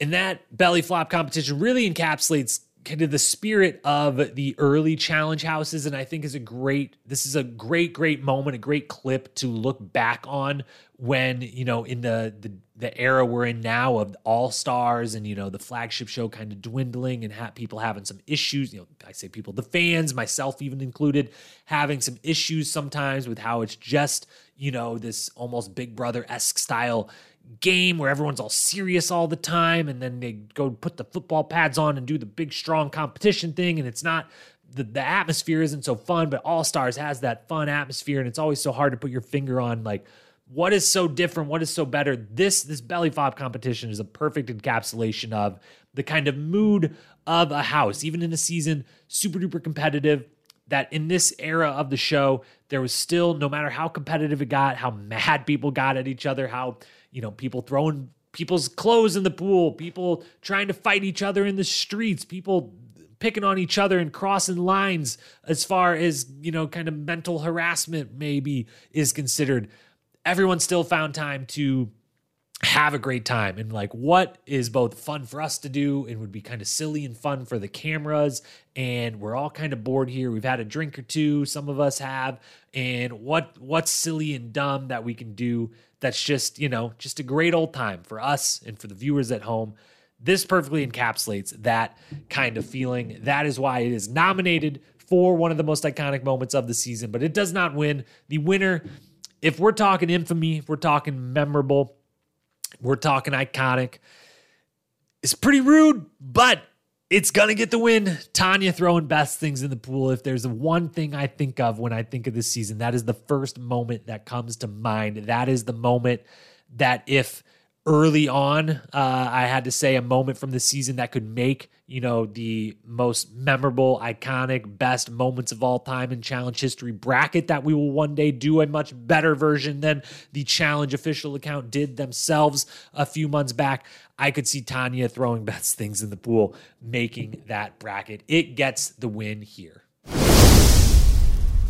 We then, of course, must name a best episode of the season. Three nominees for that. First one, episode three, X marks the spot. This is the episode we've talked about at length because Tonya throws Beth's stuff in the pool, and that's all you really need to know about why that episode is great. Second nominee, episode number nine, Never Ending Climb.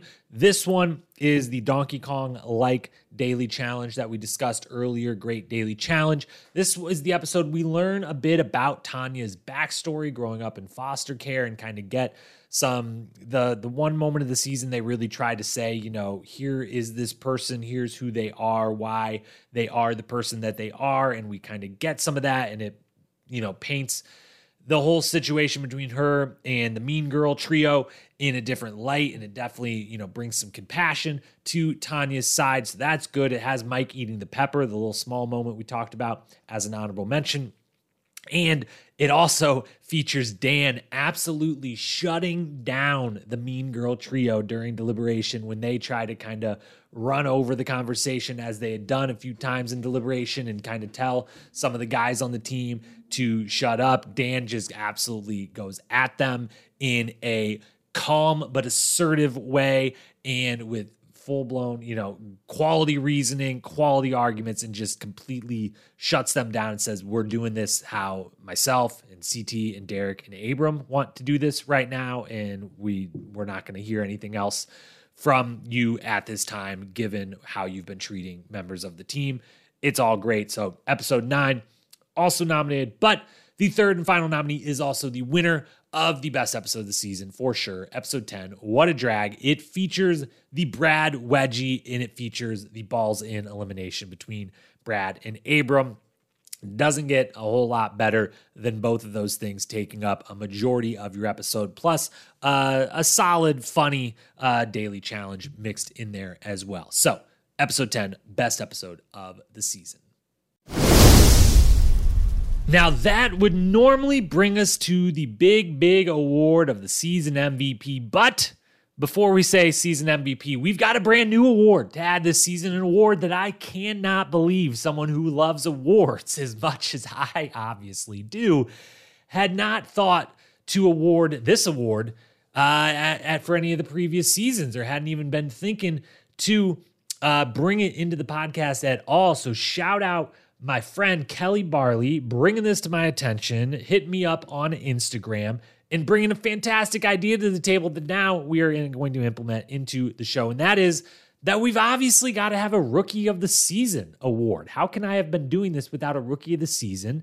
I'm going to at some point have to go back and retroactively assign uh, or name Rookie of the Year winners for not the first all nine seasons, because probably not until we get to an era where there's actual mostly vets and only a few rookies. So maybe for the last few, but for this season, we're going to start. We're going to name, for the time being, the first ever Rookie of the Year. There was five nominees this season because there was five rookies out of the 20 people on this season, four of which were from Real World Philadelphia, Karamo, Jamie Landon, and Shavonda, plus Jodi from Road Rules Extreme. Five rookies on the season, and we don't even really have to go through anyone's merits because guess what? Landon wins with ease, and we will talk about why in a moment because we ain't done talking about Lando Commando. So, Landon, Rookie of the Year, add that to the trophy case. Now on to the season MVP. Now, we've been doing a where were you gone too soon and then top five ballot. We're going to do the same for this season. Uh, as far as a where were you, there's only one person who really made the where were you list um, for the MVP discussion at large, and that was Darrell, who aside from winning his third straight, which, you know, it's his third straight win, we do know he'd eventually go on to be that 4x4 champ to start off his challenge career but he's not really doing a whole lot other than obviously winning at the end. But uh, he's he's the only one, and I might even be stretching even to say for him, you know, where were you, Darrell? Um, but really, he was the only one that was kind of totally, totally in the background of players you would maybe think would have been much more in the foreground. As far as the gone too soon, for the first time ever, we don't really have anyone in this category, both partially because of the format people stick a lot more people sticking around to the end less people going home less often, but also the order of which those people did go home really didn't have anyone that went home early that was putting on any sort of MVP case that, you know, could have had a case if they stayed longer. So we moved to our top five, the official ballot. And in that ballot, this was a tough one. The winner wasn't so tough but it was really tough to finish out the top five because the the only one that's not going to make the top five is CT, who I felt like, you know, he wins six life shields. That's a big deal. He win, he does great in all the daily challenges, but that's the only time we really see him the whole season. He's not really present much elsewise, and that's why he doesn't quite crack the top five, even though he's competing at such a high level on this season. He gets bumped out by his teammate Abram, who comes in at fifth on the ballot. Abram, obviously the big balls in victory. He a couple times gets in some big arguments. He kind of, you know, is has his philosophy. His team kind of goes a little against it. He has the whole like, I'm not in an alliance with Mike. I'm secretly in an alliance with other people, and I'm eventually going to have to tell you that because you keep saying I'm in an alliance with someone else.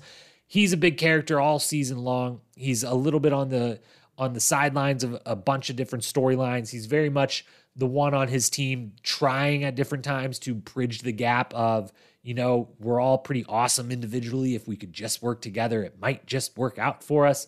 He's kicking ass the whole season long. He makes the top five of the ballot, coming in at fifth. Coming in at fourth is then my guy, Dan Renzi the confessional king of the season. He competes super well. He goes one and one in eliminations. He is neck and neck with Landon in the second elimination that he ends up in. He's one of the best parts of the season for sure. And thankfully, even though he is eventually eliminated, you know, the last elimination or second to last, but 14th episode out of 16. So he's there a majority of the season. Thank goodness for that. He's bringing the entertainment. Uh, you know, he's making sure he's the only one trying to put anyone in their place on his team, trying to, you know, Abram a couple times tries to get people together. Dan's at least try willing to call out the bullshit, uh, which is great every time that it happens. So Dan comes in at fourth. Then third place, Tonya. So much of the story revolves around Tonya from, you know, her and Beth showdown, talked about at length. Her and the Mean Girls talked about at length, you know, is, you know, unfortunate as some of that was, it still is, you know, the focal point of the show at large points. She's got romance going this season, as we find out after the fact. Um, uh, you know, she's doing some of that. She's competing really well. She's won two eliminations on this season. all around, uh, just a fantastic season from her. Very front and center, gets her on the ballot. Not quite the MVP herself, but third place.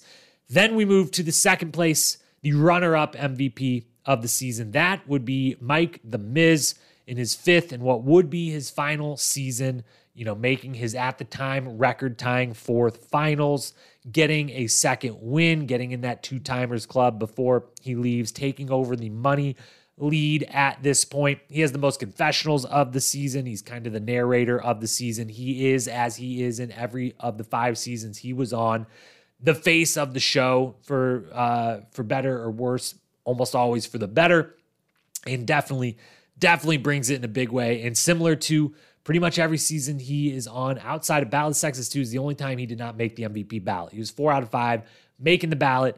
Never quite got that win though. Came in second before, comes in second here because the MVP of the Inferno 2 happens to be the rookie of the year. That is Lando Commando Landon. Real World Philadelphia coming in hot off of his season of Real World comes into the Challenge House and not only takes home Rookie of the Year, but dominates in such a fashion, sport and show side of things, takes home the MVP in his very first season. An incredible feat. I mean, let's run through the some the resume here from the season. We've got Landon wrestling Derrick twice, resulting in his eventual shaved head and crazy hairdo for half of the season. One of the biggest moments of the season, nominated for that as such. He wins two eliminations this season, one of which a really intense matchup with Dan climbing a peg wall. He performs incredibly. The other of which he throws himself in for Mike the Miz to take out his friend Karamo, who we find out after the fact had asked for this, who wanted to go home but didn't want to lose against Mike, who wanted Landon, his buddy, to be the one that did it if he was going to go out in that fashion. So Landon goes in there and does, we'll say, is for his for Karamo claiming to wanted to lose that and wanting to go home. Uh it's not like he just lets Landon win. There's a chance Landon loses that. Karamo's swinging at him. They play knock their block off, and Karamo tries to knock his block off. So, two elimination wins. Landon also won four of the eight life shields for his team. Not quite the six out of eight that CT got, but four out of the eight. And all four of those were, would have, all four of those were when he beat CT as well. Um, so was the best person in the daily challenge four times out of the eight times that they definitively said who is the best person here. He was the best player in the house all season long at anything. He was it was clear from the moment he walked into the challenge house, as it would be clear the entire time he is ever in a challenge house on any season.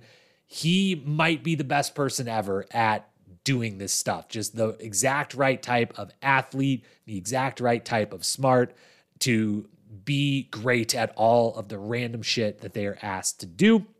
He also got romantic. We don't see it in the moment. We find out about it after, but he hooked up with Tonya on this season. Tonya didn't have the best things to say about that one, but uh, you know, we'll we'll give him a pass. He also attempts, he and Jodi attempt to hook up. They are on the couch. They decide, they kind of give each other the look. They say, let's go do this. They head to a laundry room, but production's way ahead of them. They're waiting there with the camera.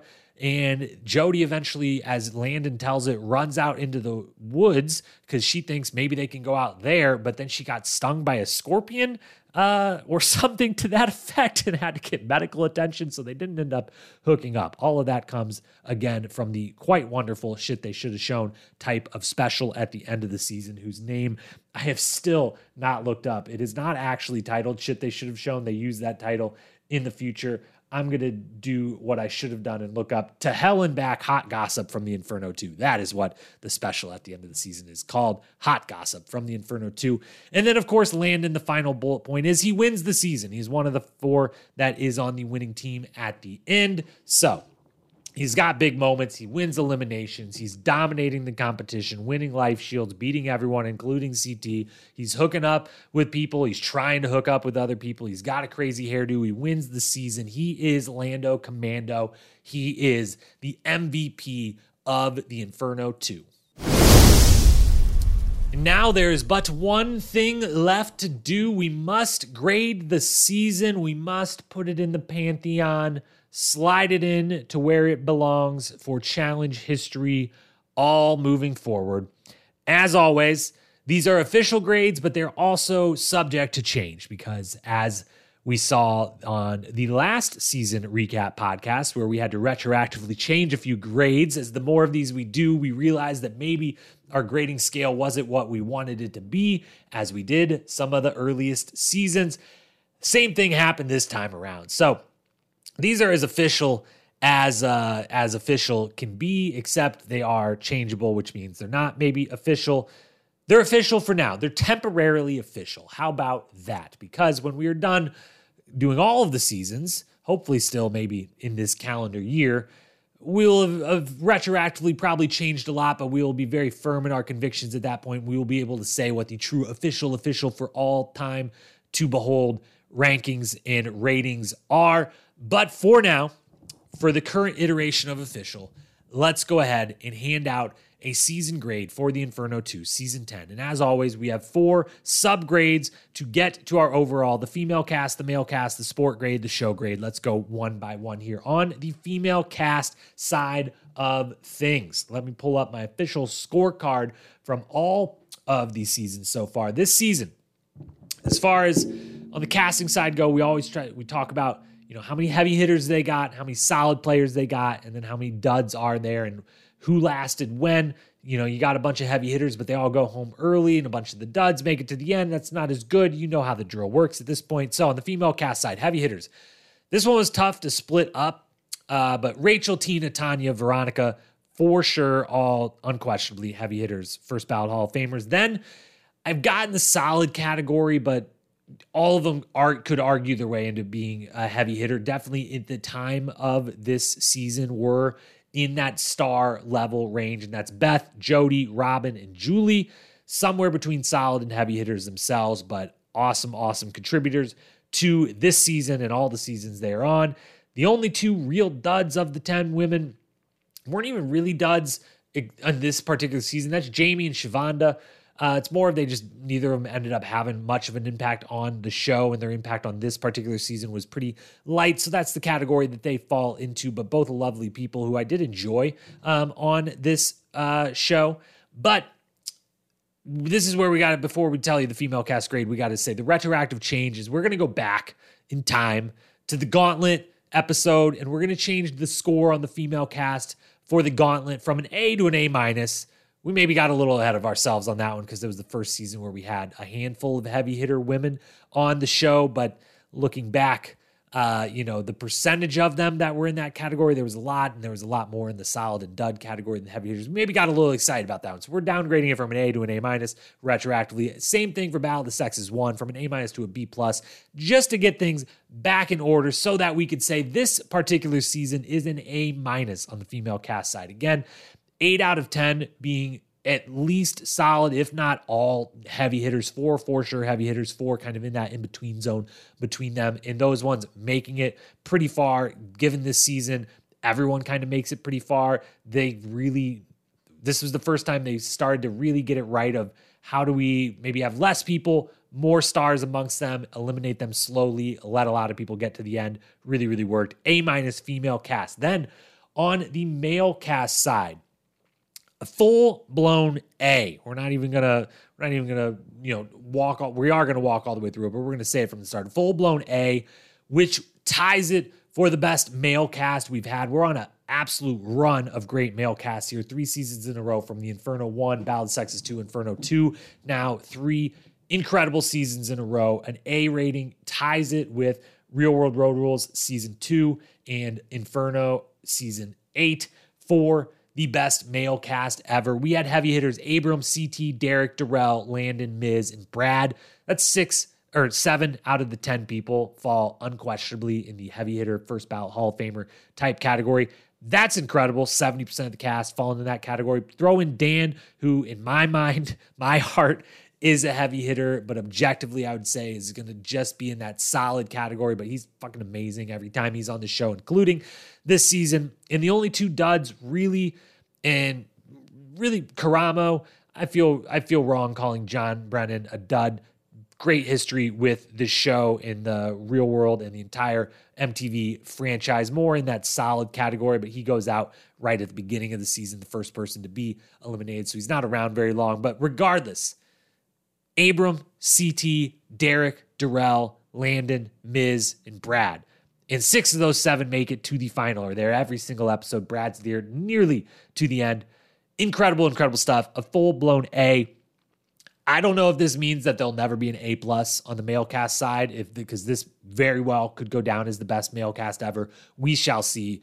Part of it is just that there's 10 of them. So seven out of 10, it, it makes it kind of a crazy thing to look at that list of names, but a full blown A. Then, as for the sport grade, a B plus. Solid consistency was the name of the game on the sport front of this season. The daily challenges, yeah, I don't know if any of them enter into my, you know, absolute favorite 10 best, 20 best, whatever daily challenges of all time. But almost every single one is solid, good, compelling, competitive, just consistently good stuff. Consistent B ratings throughout these daily challenges. And same thing for the elimination. Solid, consistent eliminations. Every single one is pretty good to bordering on great, with one absolute all timer being the balls in versus uh, Abram versus Brad that we talked at length about. Plus, you throw in that, you know, the competitiveness of it all that we talked about early on in this podcast. And this in general is to date the best sports season that we've had, the best rated sports grade of a B plus, tied with uh, season four extreme challenge, but that one did not have elimination. So if there had to be a tiebreaker, I would say this is the best sport grade that has ever been given out to any season at a B plus. Still a lot of room to go, a lot of greatness to be had, possibly in seasons to come. But a B plus for the sport grade. Then on the show side of things, a B rating. There were memorable moments. Obviously, this is not Inferno 1. Almost no season is the Inferno 1 with the absolute you know, the handful of iconic moments that came with that season. But there were still some real memorable moments. The best, you know, the most iconic moment of the season award category was full of some deserving nominations. And similar to the sports side, this was just a consistently entertaining season. There was no dips, there were no lulls, there was no episode where it's like, oh, you know, there was no episode, the worst episode grade in general. I grade every single episode of the season, and none of them fell on the bottom half of of the rankings. This had the most B minus or higher rated episode of any season ever. Only dipped into C plus a couple times. Most seasons have a C, a C minus, even a D plus thrown in there. This one did not. It was almost always B minus, B range, a handful of B pluses, one full blown A. And so very consistent, even if there isn't that, you know, Julie trying to rip Veronica's harness off type of moment uh, to remember forever. No, you know, bananas backpack level moment. It was consistent and good. A B across the board. So that means female cast A minus, male cast A, sport grade B plus, show grade B, which brings us to an overall grade of an A minus, which means big time meaning behind that grade. That means history has been made. That ties it with its predecessor, the Inferno 1, for the highest rated season to date. Through 10 seasons, the Inferno 1 and 2 are now tied at A minus. Now, they got there in a very, very different way. The Inferno rode the back, the Inferno 1 rode the back of these super high highs, these incredible, memorable moments, a couple incredible athletic moments, but had some low lows, but it all averaged out to the best we had seen at that point. This season, much more that's consistent down the middle with some great mixed in, but never dipping below good at any point. And the big difference between the two seasons where this, you know, the show grade back on the Inferno was a full blown A minus compared to this one's B. But the sports were much better on this season, a B plus to a C plus, and the cast, even though the cast was great on the Inferno, that was a B and an A respectively. This one an A minus and an A. So in slightly different ways, they both get there. They both end up at an A minus. And really, I'm not sure if I had to pick between the two of them right now. I don't know which one I would go with. Would I go with the slightly better cast and the better sports and the consistency, or would I go with the unbelievable high highs of the Inferno one? I am not sure. I'm not ready to make that decision. All I know is either way you split it, Inferno 1 and Inferno 2 are the two best seasons of the first 10 of the show, this trilogy. is off to an incredible, incredible start. No wonder they would do it a third time here in a few seasons from now. But an A minus, it's in the annals of history forever. Obviously, as we said, subject to change, but I don't I don't see any I don't see the overall grades changing all that much unless I really have to retroactively change, uh, you know, casting or a sport or a show grade in a big, big manner. That would have to affect the overall grade. I don't know if those will change. So, for all time or not, an A minus, one of the either best or second best season we've seen thus far, and we've talked about it all. So, with that, we are done with this edition.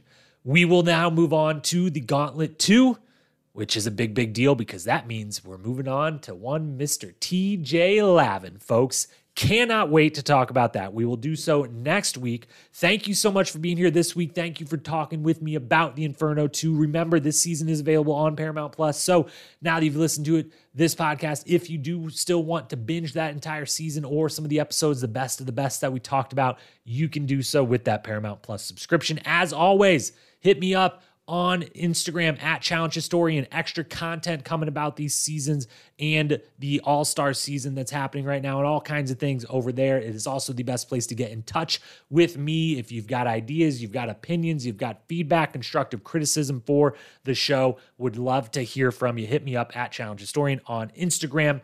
And with that, we'll be back on Wednesday. All Stars 3 coverage continues back next week. Gauntlet 2 rewatch series continuing. Have a great week and weekend. Until then, till we talk again, peace.